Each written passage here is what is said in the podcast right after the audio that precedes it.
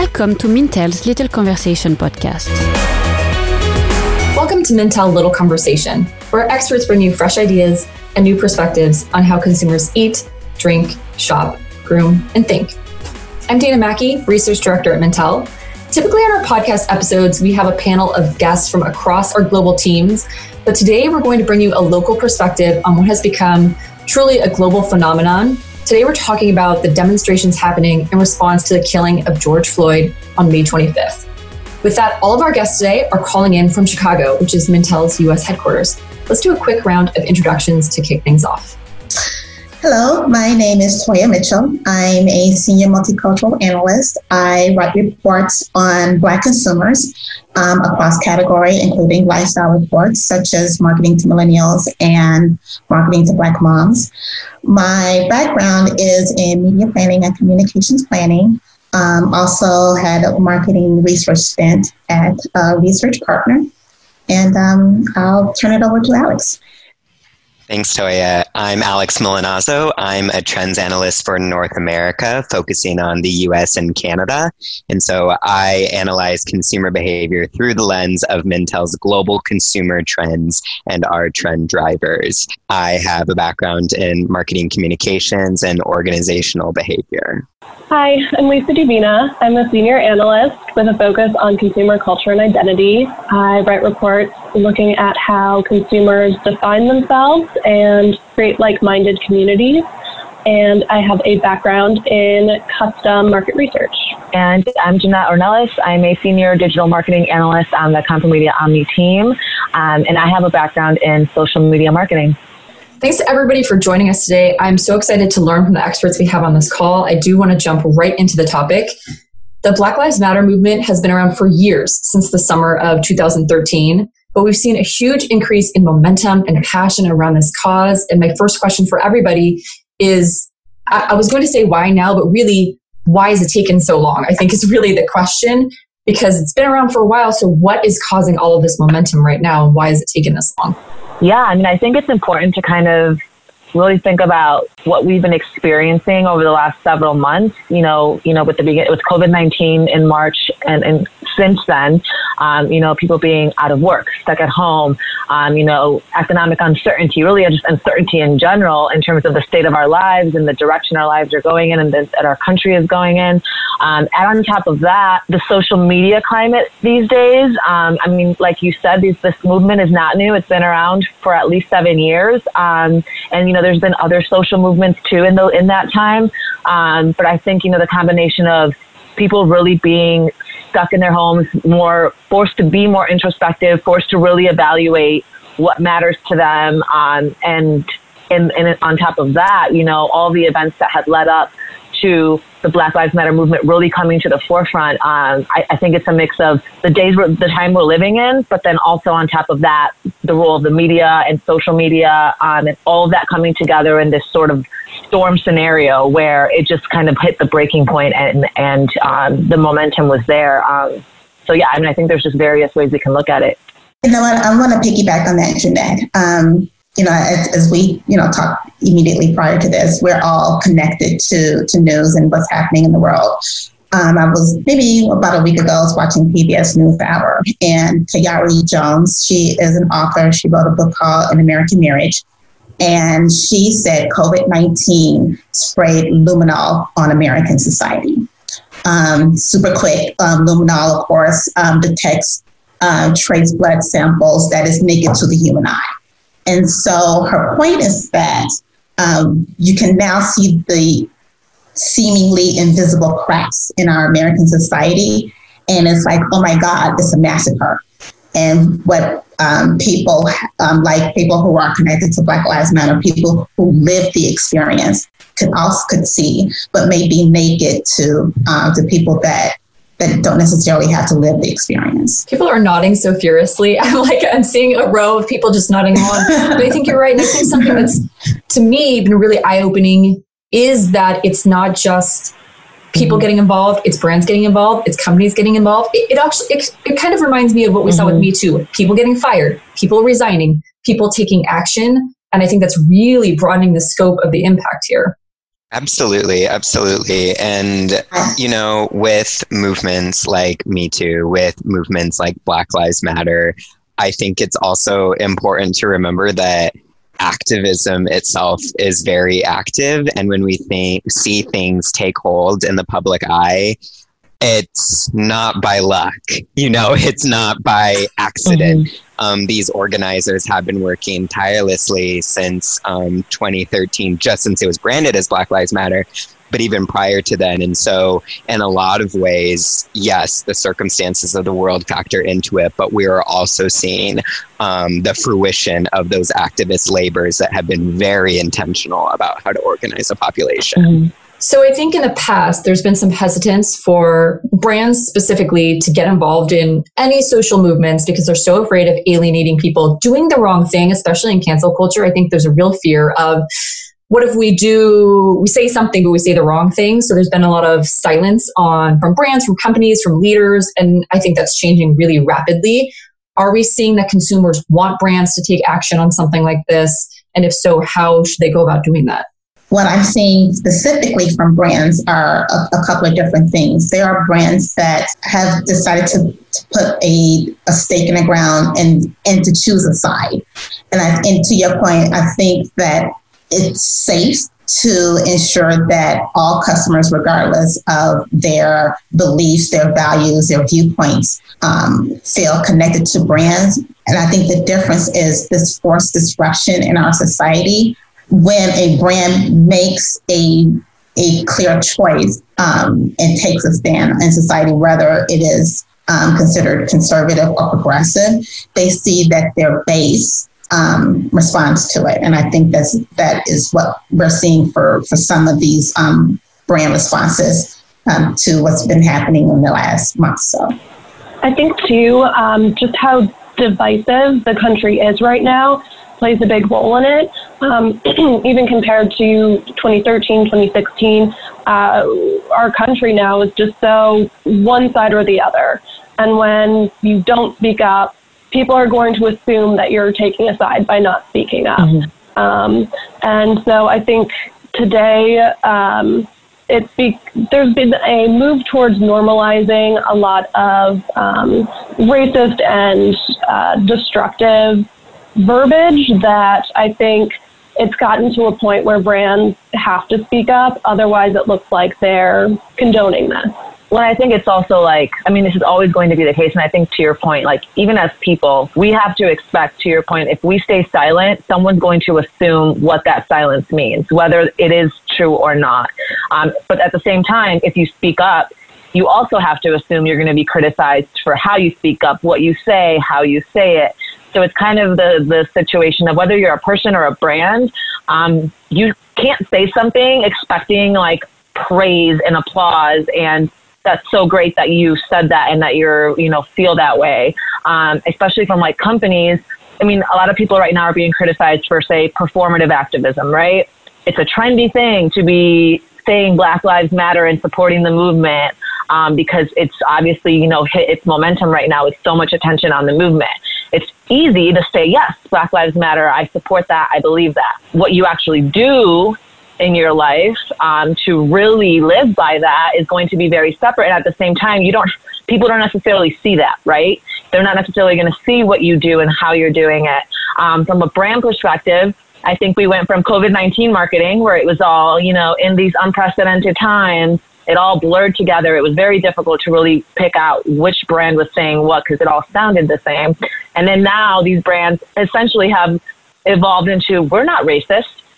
We we believe Black Lives Matter, and they're all putting out these very generic statements. When you really think about it, they don't stand out by brand. I mean, there's few brands I think that we can each speak to in terms of really showing like their values and how their values as a company really show what they stand for and, and, and, with black lives matter specifically they're able to tap into those values you know we have brands like nike who are one of the first ones that are usually they're known over the last 30 plus years to be at the front of these social movements to put out you know campaigns or narratives that really align with that. We know that they supported colin kaepernick when a lot of brands were not. Um, and so it seems a bit more authentic for them to stand up and, and be part of it. Similarly with brands like Ben and Jerry's, who put out a statement about Black Lives Matter years ago. Um, you know, they're not seeming like, oh, well, now we have to, so now we'll say something. I think when you say something because you feel the conviction to versus I have to, people can tell um, when you're reacting because you are forced to, as opposed to, you know, this is something you really do feel that strongly about and you want people to know how you feel. And I'm so glad you said this because Lisa and I got this exact question from a client last week. They said, if we've been silent for so long, how do we enter the space now? Because we're going to seem inauthentic and we don't know the first steps to take. So any guidance to brands that want to say something and they want to speak out, but now they're unsure of, well, we've got 100 years of history behind us where we didn't do anything. And now even a baby step seems like a giant leap. Um, it's not even just um, that they haven't spoken up before. It's that they have had missteps before. Um, mm-hmm. L'Oreal, they uh, were very quick to uh, post. I believe the they did a play on their slogan, "Speaking up is worth it," and were very quickly called out because they have a past history of um, firing a, an ex model who you know, was speaking up about Black Lives Matter and about racial injustice. And that was only a couple years ago. I think that was 2017. And they fired her. Um, and so that model called them out and said, no, you're, you know, being very two faced right now. And mm-hmm. I think that's a big risk for some brands, and they really have to um, uh, be cognizant of when they've made missteps. And I think how L'Oreal handled it was actually great. They ended up partnering with the model and um, inviting her to be on their new um, diversity um, advisory board. But I think the true testament will be how this continues into the future and what steps and actionability that they actually carry carry through with. Yeah, I mean, I think brands underestimate consumers' ability, people's ability to forgive missteps um, it's one thing. I think you just have to. They have to be self-aware. Like obviously, most brands companies have a history. Um, you know, you look at the NFL, for example. They recently, you know, they they put out a, a statement basically apologizing and saying we should have listened to our players sooner. But at no point was Colin Kaepernick mentioned. I think it's one of those things where if you're going to be afraid to be called out, yeah, you'll probably stay silent just to not face criticism. But you're going to be criticized either way. So just do what's right, essentially for you as as what you believe, what your company is, and stand by it, and show that you stand by it. Um, if you're trying to please everyone, no matter what you're trying to do, you're you're going to lose every time. Um, and brands really need to just stop trying to please everyone. Is what I think. Um, not only should should they stop trying to please everyone, but I think they should be clear and to who their audience is. Mm-hmm. Um, one thing that I wanted that I like to point out, I, I think we all kind of agree that for Ben and Jerry's, Nike, and P&G, recent P&G messaging has has felt authentic because mm-hmm. they've consistently said so in the past when it when it was not um, a, a, current topic of conversation. One thing I wanted to point out, um, especially those three companies and what they put out like in the last just week, is, is who they're speaking to. And mm-hmm. it, it is predominantly um, or presumably a white white executive speaking to other white people as to how to be mm-hmm. anti-racist. And I think that is a really, really important part of the conversation. That is not just we support we were thinking of you, we care. That, in my opinion, is anemic. It is, this is a problem that we recognize, and this is how we think we can solve it. And I think that is another reason why, um, which I, I, in my personal opinion, I think that very few other companies are doing that. And I think saying that this is our white executives to a white audience, our problem that we have to solve makes it sound even more authentic mm-hmm. and even and just as disruptive as people who are um, in the streets saying that we demand change.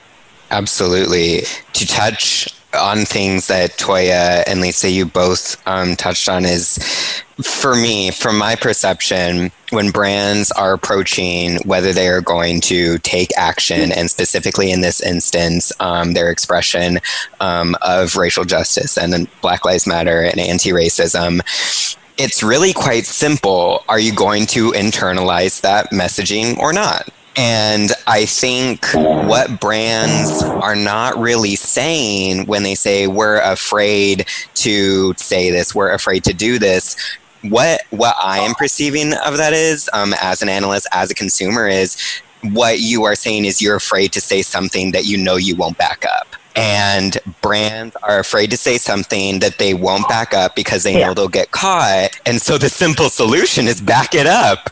you know, if you're going to say something, say what you mean and mean what you say Yeah. and do it. And we are seeing now, um, like Starbucks has banned their employees from wearing anything related to Black Lives Matter. Well, I mean, we can recall in what was that 2018 when they closed their stores um, to do uh, like diversity and racial bias training. So clearly, they did not internalize those changes. They did not internalize that messaging, and that is really what consumers are really only asking them to do is saying stand by and do by what you say as opposed to trying to capitalize on my beliefs. Because over the past probably you know decades now brands have been really really leaning into what is our personality? We're just like a person. You can form a relationship with us like a person. And so consumers are saying okay then i'm going to hold you mm-hmm. accountable like a person then you need to have personal responsibility and own up to your mistakes. And that can be a lot for brands to have to confront. Um, but, you know, as the campaign on Instagram is saying, pull up or shut up.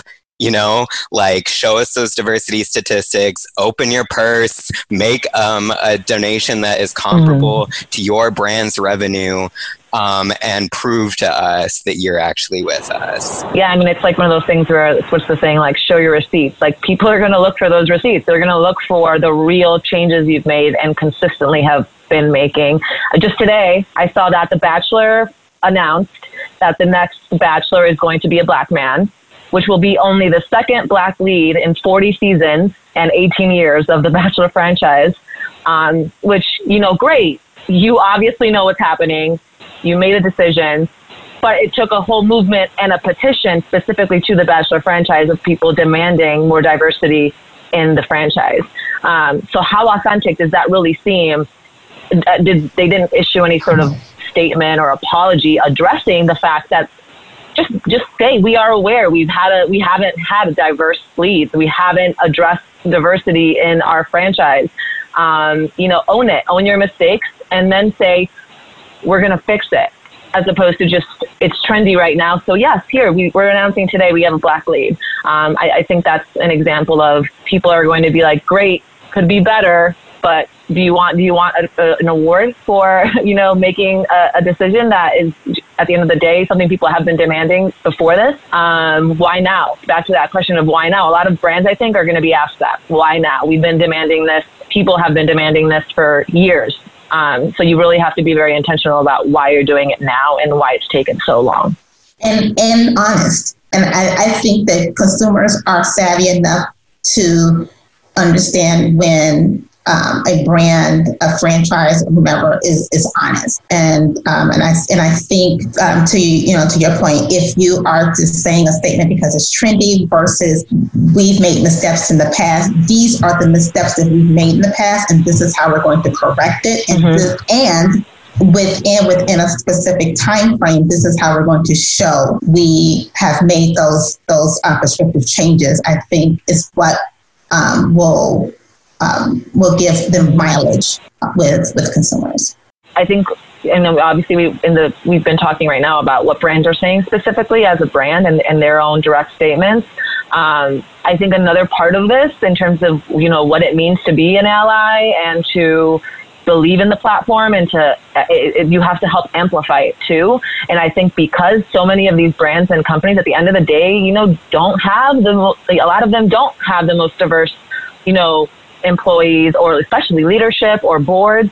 Um, I think that's where you also turn over the mic. You're, it, it, you have to give those people who do have the authority and who do have the you know, perspective. So, like, you know, we've been seeing over the last um, week the Share the Mic Now movement on social media. So, a lot of celebrities turning over their pages on Instagram, their, their feed, their story to activist leaders in the Black community to let them reach their audience. I think at the end of the day, that's, you know, as a marketer, that's always what you're trying to do, right? Reach an audience. Um, and so that's a good example of I don't know that I am the person to speak on this, but I know I have a platform and I'm going to hand that platform over to someone that I think can benefit from my audience. Um, so I think that's also part of it too. It's not just constantly saying what you think, it's also listening to other people and if you can and if you have the platform um, you know sharing that platform and amplifying their voices um, as opposed to your own. I think um, netflix did a really great job of doing that and getting creative with it. They created a whole collection of black lives matter um, it includes tv shows film documentaries um, and it i think in the us it pops up right away um, upon login. So you kind of are immediately alerted to it. And I think that's such a great way to uh, help consumers get more educated since that is um, such a big realization I think that's come out of all of this is that consumers want to educate themselves more. And so I think Netflix was creative about um, providing um, sources, resources to enable consumers to do that as we're wrapping up this conversation, I wanted to, because we have so many panelists um, in our conversation today, I wanted to give everyone a little bit of extra airtime to leave us with their final thoughts, a brand example, something that's top of mind for them um, before we say goodbye. So, Toya, do you want to start us off with um, final thoughts? Sure. Um, we've, of course, talked about brands that we think are doing it right. Um, and some of the clear and concrete goals that those brands have set forth. I think what what looks um, what do consumers want in the future um, is accountability. I similar to what we talked about previously about Me Too, uh, people who have been brave enough um, facing retaliation um, and speaking out is what is what I've personally seen um, when we talked about the um, the L'Oreal Munroe um, model. I think that brands should be should ensure that they have something set in place so that they are still held, held accountable. And I think people feel um, that they now have the space to say what needs to be said to be honest, even if they fear, um, even if they fear or experience retaliation in, in form of of losing opportunities, losing a job, or, or et cetera, that it's bigger than um, that they're going to have to be uncomfortable. We're, we're all going to have to be uncomfortable, whether it is losing a job or losing an opportunity, or simply listening to something that that that makes that uh, that makes you feel guilty. I think that um, putting that aside and ensuring accountability is um, what looks like help in the future.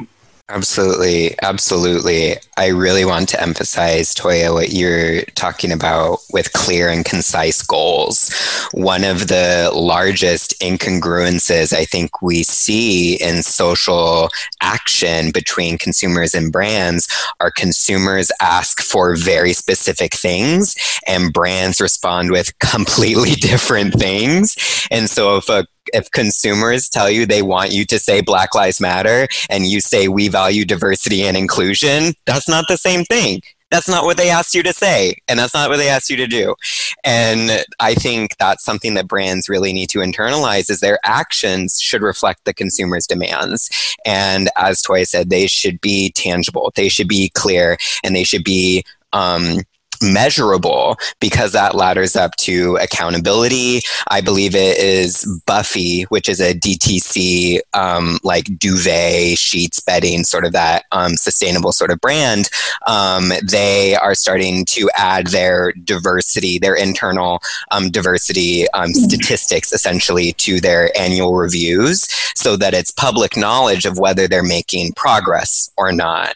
Um, and you know, this is stands in contrast contrast with Nike that has exceptional messaging and whose percentage of black employees has decreased over the past few years, despite that they continue to lean on black talent.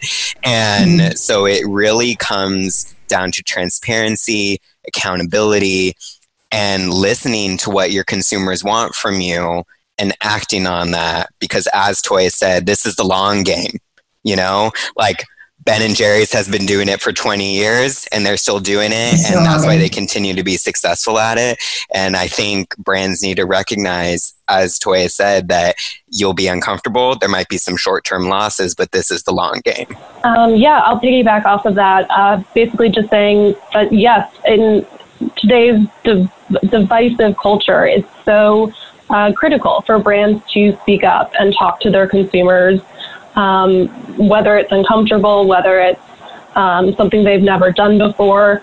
And it's crucial that when they do speak up, it's, as everyone has been saying, it's authentic, it's actionable, um, measurable, and taking that onus to own up to missteps and um, faults in the past.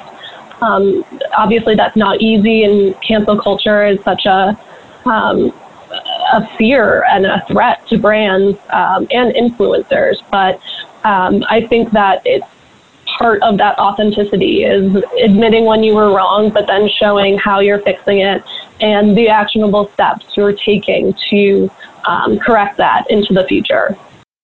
Yeah, I mean, I'll, I'll kind of yeah wrap up, picking back off everything that everyone has really said. I mean, I think in a world where public image really can be meticulously crafted, um, it, it, actions always just speak louder than words. I mean, words can be powerful, actions are impactful. Um, and as we, you know, enter what, you know, we're calling this next normal. I mean, in a recent blog post, one of our um, analysts talked about, you know, what she means when she talks about the next normal. And something that really stood out to me is that she talked about how new is static and next is always looking forward. And I think that's what, as people and as brands, we need really be doing is constantly looking forward. You can't really afford to remain in a reactive state all the time because that means you're constantly on the defensive, right? Um, so, so think about in that long game, you know, what's your offense? How do you continuously prove and show that you're committed to this? Um, because, you know, we are really being challenged in a lot of ways and, and brands and marketers will continue to be challenged to really think about um, how they think about corporate social responsibility and brand ethics. Um, and I think that means reassessing what allyship looks like, what impact looks like, and really what accountability looks like. Um, so at the end of the day, expect criticism, but do it anyway. Um, because it's you know what you believe, because it's the right thing to do, because it's what your audience is demanding. Thank you so much for your time today. I, I love I love all the thoughts. I love the intelligence, but I love the passion that you brought to this conversation. We we kind of took brands to task a little bit today, but I think this is what needs to happen, and these are the conversations that brands should be listening to. What I'm hearing from everyone is the relationship that brands have asked for with their consumers is a two-way street. I mean, Alex, you put it wonderfully. They've asked us, hey, we want to know you. We want your personal information. We want to cater to your needs. And now consumers are telling them, okay, here's exactly what we want. And now it's time for them to listen and take action. I think that was a great, just a great way to frame it up. Because you're right, this isn't necessarily consumer demand. This is something brands have asked for. This isn't something we have asked for. This is something brands have asked for too. So meet us halfway. We'll be there. We'll be there waiting for you. um, thanks for listening. Make sure you subscribe, rate, and review this podcast on iTunes or wherever you get your podcast content. We'll be here next week with another episode of Little Conversation.